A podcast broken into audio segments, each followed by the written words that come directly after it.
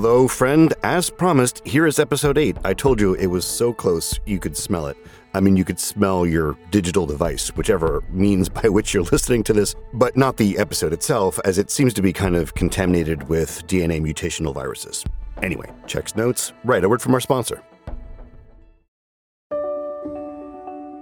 Hello. I wanted to take a moment to thank you for listening and also to explain why you might hear ads like this before, during, or even after an episode. We're a small but mighty team here at Realm, and to help fund our shows, we promote products or services that we think you'd enjoy from a variety of sponsors. If any of our ads interest you, one of the best ways to support us is by visiting the link or using the promo code in the ad. It's pretty much a win win since you can get some great deals and we can keep making awesome shows like this one. You can also visit realm.fm slash partners for more information about our sponsors and how to access the different promotions. Thanks again for joining us in our corner of the universe. Listen away. Every five minutes, someone dies while waiting for a compatible donor heart, liver, or kidney. On a remote island in Lake Superior, a team of geneticists strive to engineer an animal with human compatible organs, thereby saving millions of lives. But these ancestors are not the docile herd animals they envision. Instead, the project spawns something big, something evil, something hungry. Ancestor by number one New York Times bestselling novelist Scott Sigler is available for free on Apple Podcasts, Spotify, or wherever you get your podcasts. So, before we get into episode 8, something I want to harken back to from the last episode and connect it with our larger conversation about what makes a thriller and kind of identify elements and see if we can find them in different thrillers and find that either commonality or just enjoy the stories, Neil. So, in that last episode, particularly in the latter half of episode 7, we have Boy intuitively arriving at uh, an element I feel like I've seen in other thrillers or read or narrated in other thrillers um, of the more espionage variety, right? Um, he intuits how to run a counterintelligence operation, or basically how to shrug off the interrogation. And I love that his tactic is basically like, gush as much as possible, cry a little, and they won't ask you the questions that they probably really want to know, but they won't because they're afraid of getting him more upset. Uh, and also, I want to mention another element that we find here, and this is also very common in post apocalyptic narratives, is that they are considered preppers, right? This is a whole other genre, whether it's zombies or an EMP bomb. Uh, you, the reader, whether you're eye reading or ear reading, are getting a, uh, a lesson. You are prepping yourself in how to handle yourself uh, should such a thing happen to you. So, from Realm, you are welcome. You'll be okay. We're all going to be okay. And here is episode 8. Enjoy.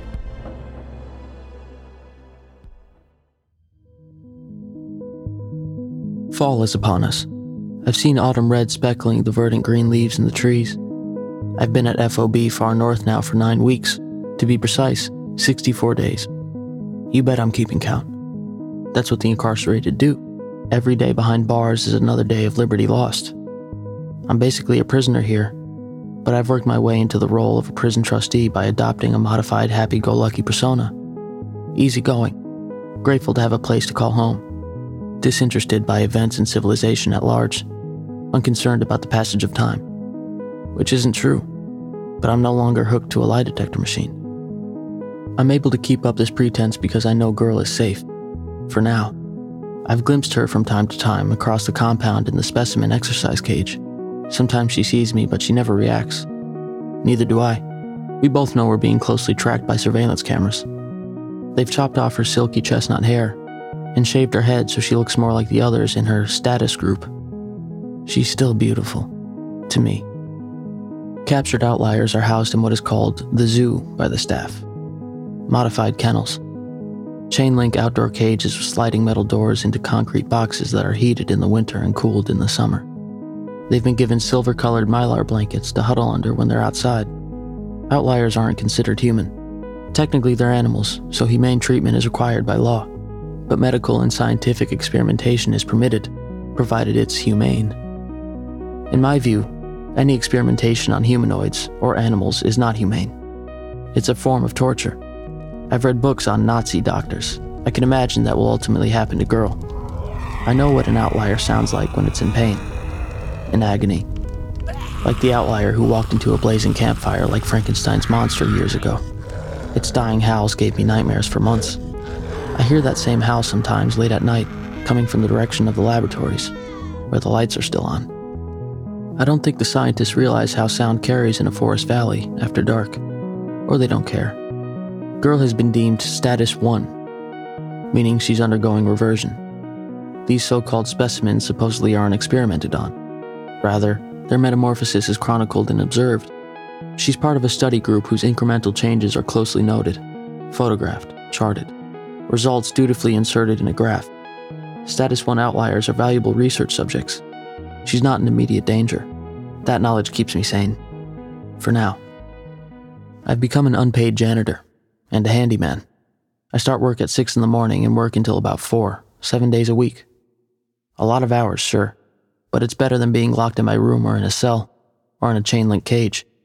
I think of my assigned tasks as doing chores, like back in the compound. Dr. Rowland gave me an MP3 player stockpiled with about a million songs from the last decade, and I keep it in my coveralls pocket, the string like earbud cords trailing across my chest. Teenagers like music, she told me. So I dance, gyrate, and sing along as I work, which I've learned is what is expected of someone my age. A stereotype. But I'm not listening to the music. The volume is turned as low as it can go. The music player is camouflage. I use it to disguise that I'm eavesdropping on every person I come in contact with, whether soldier or guard, or scientist or support staff.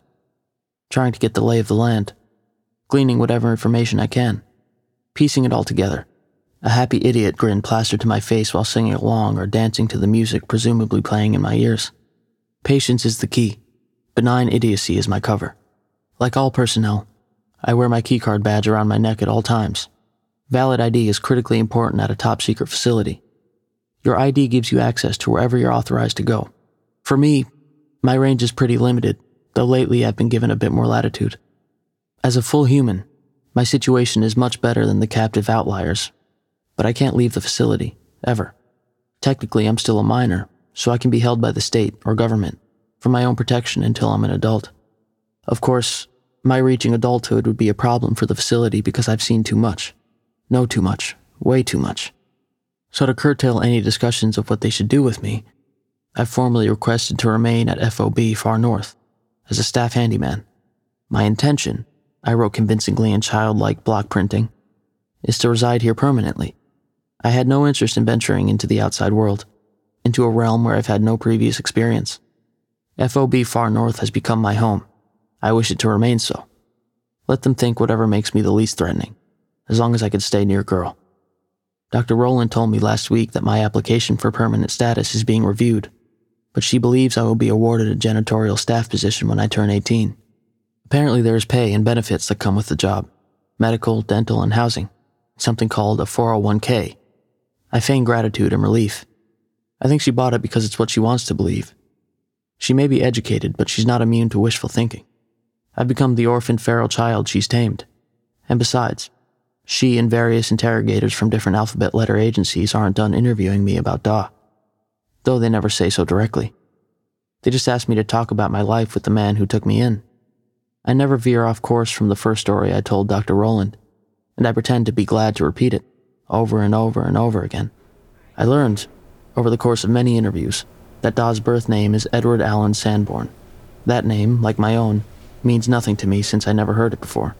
We were always just Da and Boy. I tell this to anyone who will listen with absolute sincerity. I'm not lying about that.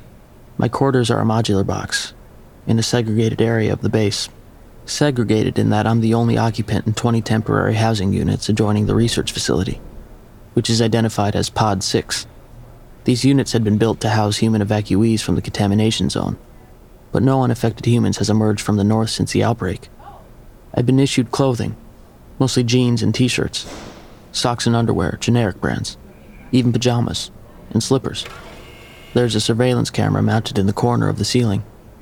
I pretend like I don't notice it anymore. I'm required to be in my quarters from the hours of 9 p.m. to 5 a.m. I'm not locked in, but an alarm will sound if I open my door. In the evening hours, after I've clocked out from my work by scanning my ID in my supervisor's office, I'm allowed to pick up my dinner from the kitchen service window and take it to the dining hall in Pod 6. The dining hall is a single table since I'm the only occupant, but there's a large refrigerator there stocked with drinks. water, fruit juices, sodas, and condiments. I eat alone since there's no one else in residence. After dinner, I'm allowed to spend time in the adjoining rec center. I'm not allowed access to live television, but I can watch movies selected from the collection of DVDs. I won't lie, I enjoy those. I've been systematically watching them all, especially the action adventure movies. There's a computer connected to the web in the research facility library, but I haven't been granted access to that part of the grounds. Not yet. I've asked to be allowed to go into the library, but so far my request has been denied. Dr. Roland wants me to be able to read, though. If I want to order a book, I fill out a request slip, and the book is delivered to me along with my dinner within a couple days. I can obtain three books at a time, and I'm sure my choices are monitored. That's why I only check out boys' adventure tales, all books I read years ago, or else classic grand adventure stories that won't raise an eyebrow, like Jules Verne's 20,000 Leagues Under the Sea or Robinson Crusoe by Daniel Defoe. Camouflage. I'm just a simple kid with simple, predictable tastes. What I want and don't have is access to the internet. I want to know what happened at the time of the change, how it all played out, what happened after Da fled north, how many people were infected, how many died. For all I know, FOB Far North is the last outpost of American civilization, though I now suspect otherwise. While emptying the outdoor trash can several weeks back, I spotted a soldier sitting on a bench during his break. He was chuckling while reading a handwritten letter. I glanced at the envelope as I shuffled by. The envelope wasn't old. The postage stamp had been canceled, probably by a machine. Somebody had written that letter and posted it. Somebody, most likely, from outside of FOB far north. Somebody in civilization at large. What that looks like, in the aftermath of the change, I have no idea. I know not to ask questions. Showing any sign of curiosity will curtail my limited freedom. And I need what freedom I have in order to get the hell out of here. Hello, friend. This is Neil Hellegers, host of Adrenaline Realms Thriller channel, and I'm here to talk to you a little bit more about the Greenlight app. And this message is, of course, sponsored by Greenlight, but I was using, our family was using the Greenlight app uh, even before the first ad in a wonderful, thrilling, cosmic coincidence, right? See what I did there? So, again, to catch you up, Greenlight is a debit card and a money app that's made for families. Basically, the way it works is that parents can send money to their kids and keep an eye on their kids' spending and saving. And you can see exactly how much money they have in their account, and there's different ways to give them money. What we've been doing is uh, like a weekly allowance, a certain amount that goes into his account every week. So, in order to further the conversation about money and about earning, uh, we're using Greenlight as a kind of a foundation for that conversation. Uh, in other words, instead of just the allowance he gets for certain base things that he's expected to do around the house, uh, we are also adding the chore feature, which is certain one time payments for certain one time jobs. For example, in our house, we're trying to encourage our son to start walking the dog more. He's old enough for it, he's responsible enough for it, and he's done it enough that he knows what to do. So he can really see that for all those extra times that he steps up and does the dog walk, he gets rewarded for that job well done. And this is the conversation. In life, when you work a little extra harder, you get a little extra compensation, and you can either save that up or spend it how you like. And we're not alone in this. Millions of parents and kids are learning about money on Greenlight. It's a very easy and very convenient way for parents to raise financially smart kids and for families to navigate life together. So sign up for Greenlight today and get your first month free when you go to greenlight.com slash adrenaline. That's greenlight.com slash adrenaline to try Greenlight for free. Greenlight.com slash adrenaline. Slash slash slash slash. So thrilling, right? Contained herein are the heresies of Radolf Burntwine, erstwhile monk turned traveling medical investigator. Join me as I uncover the blasphemous truth of a plague ridden world that ours is not a loving God, and we are not its favored children. The Heresies of Radolf Burntwine, coming January 2nd, wherever podcasts are available.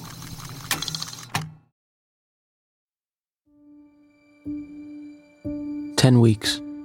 Seventy days. My apparent lack of curiosity has paid off. Both soldiers and scientists alike have relaxed their guard around me. As an eager to be of service unpaid janitor and handyman, I have achieved value. I run errands for anyone who asks. I fix personal objects, like necklace clasps or holster buckles. I don't represent a threat. I'm neither contagious nor prone to talking back. I'm mild mannered and unassuming. I've never once, since that first day, asked about girl. I exhibit zero curiosity. A kid who walks around with buds in his ears, lost in music. I've melted into the background like the rest of the janitorial staff. I'm patient, because when I sort the trash at the recycling bins, if I stand in a certain way, I can glimpse girl in her kennel. Usually she's seated against the concrete wall, her knees drawn up to her chest. Cold, miserable, but alive. The sight of her in a cage infuriates me, but I turn my rage into purpose. It galvanizes me.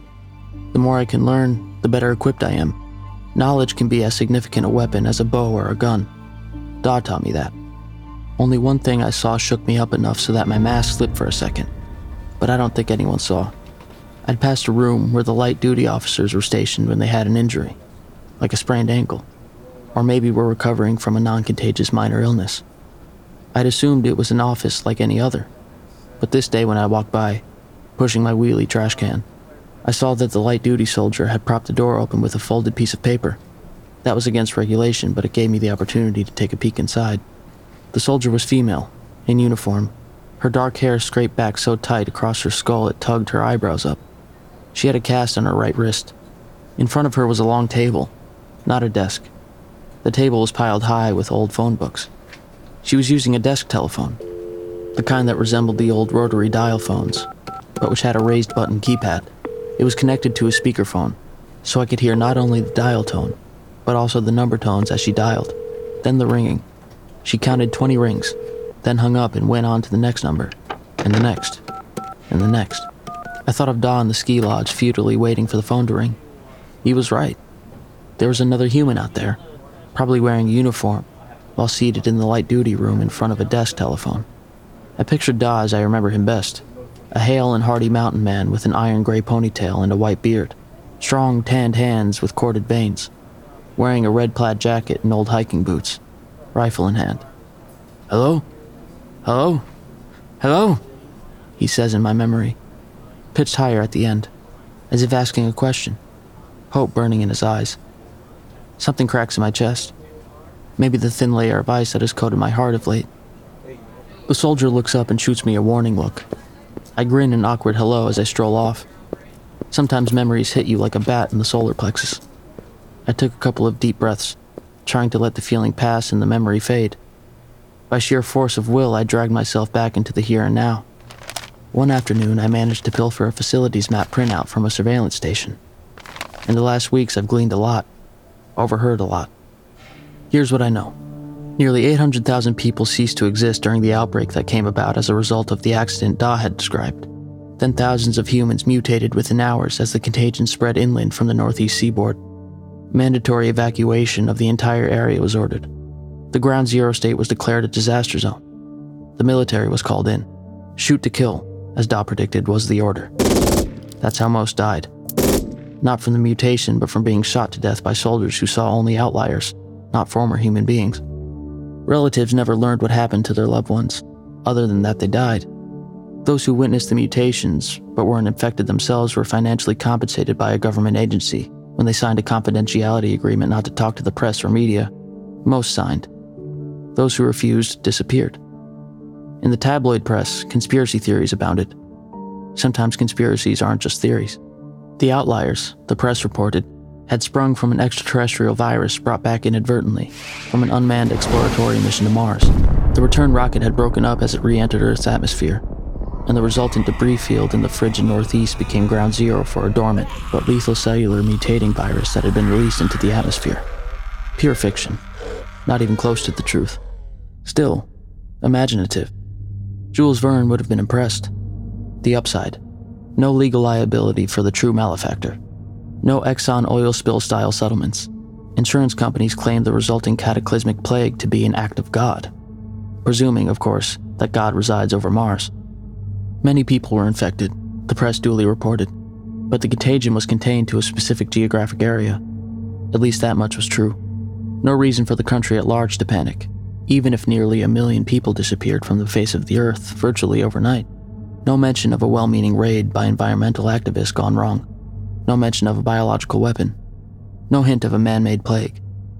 After 30 days, an executive branch press release was distributed globally Taking a page from the Chernobyl nuclear disaster, It proclaimed that the extraterrestrial virus had been completely eradicated, but that the original contamination zone would remain off limits by executive orders for 50 years. They failed to mention that the outliers still existed. This wasn't all I learned. Soldiers tell each other war stories when they think they're not overheard. It passes the time.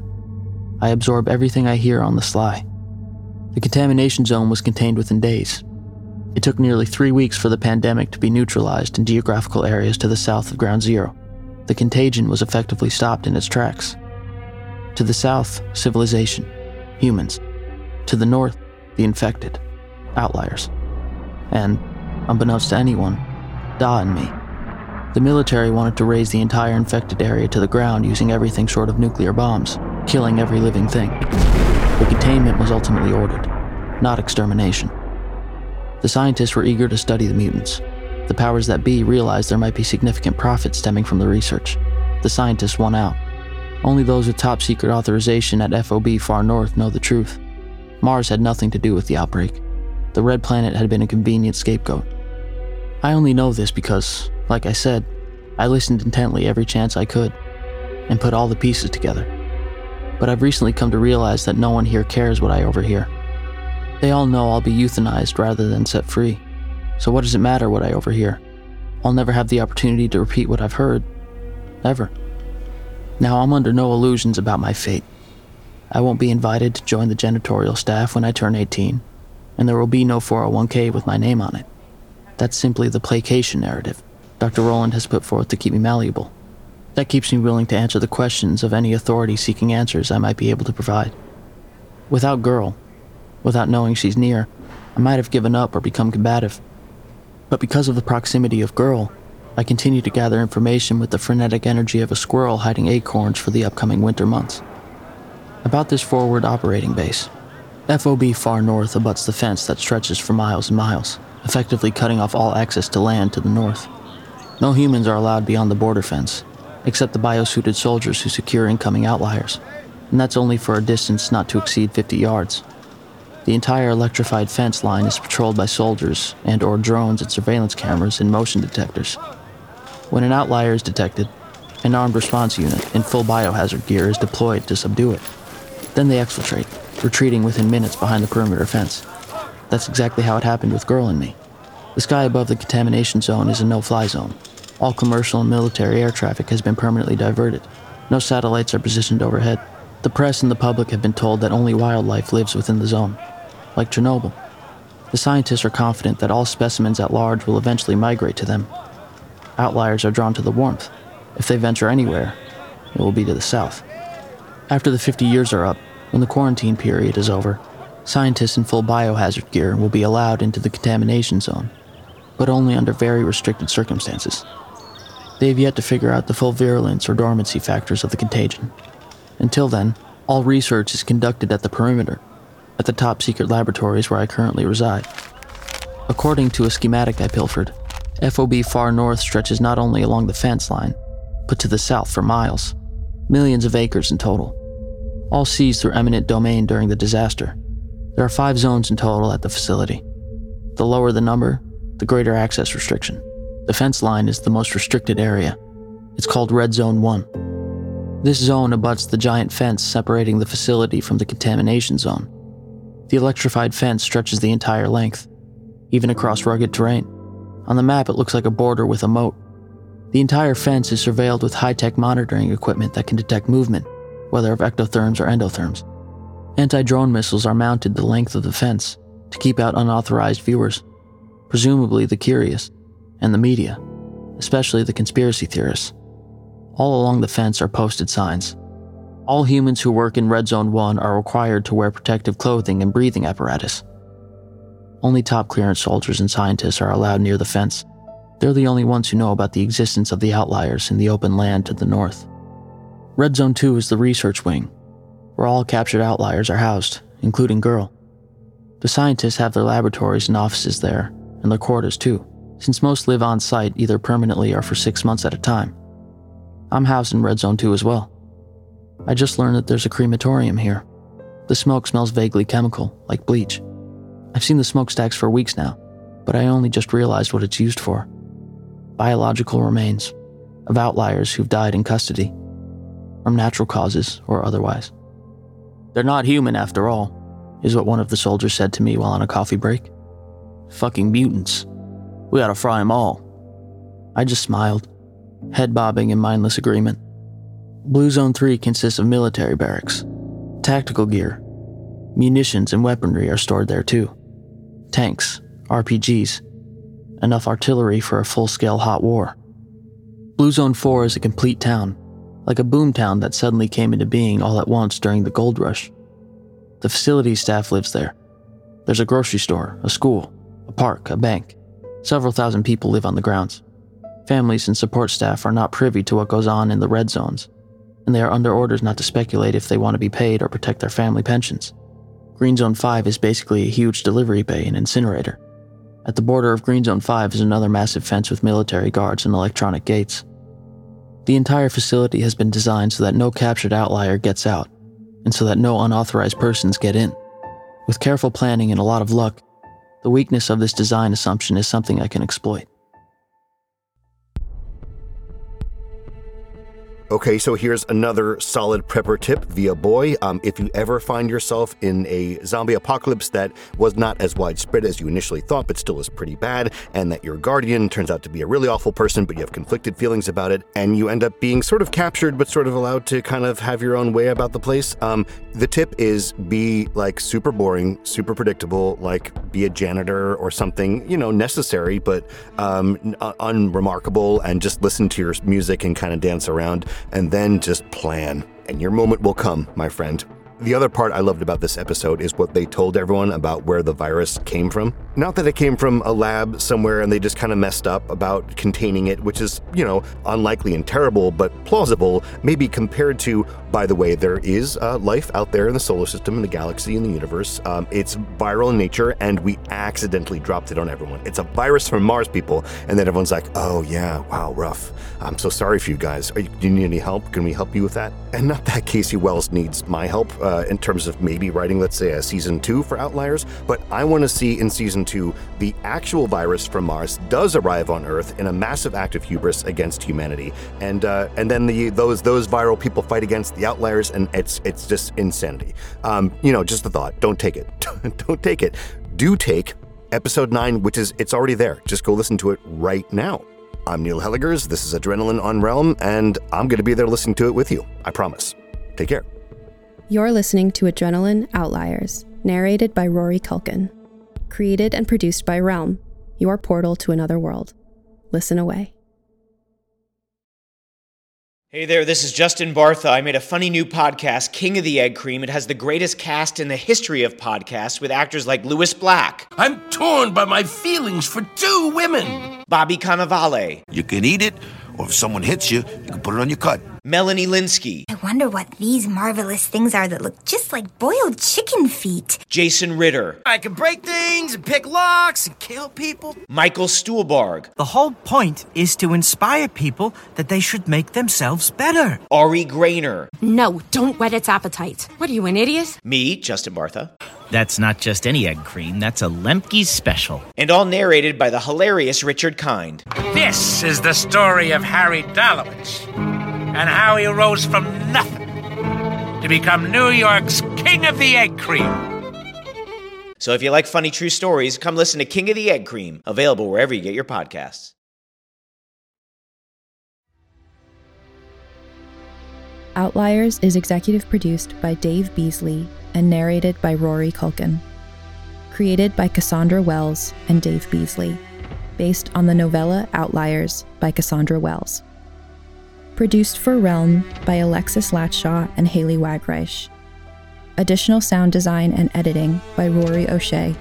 Cover art by Kendall Thomas and Mihao Krasnopolsky. Adrenaline is produced by Mary Osadolahi and Kaylin West. Associate produced by Nicole Kreuter and Alexis Latshaw.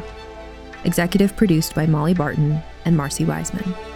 Hosted by Neil Hellegers. Audio editing by Angela Yee. Original theme by Marcus Bagala. Cover art by Kendall Thomas. Find more shows like Adrenaline by following Realm on Apple Podcasts, Spotify, or at realm.fm.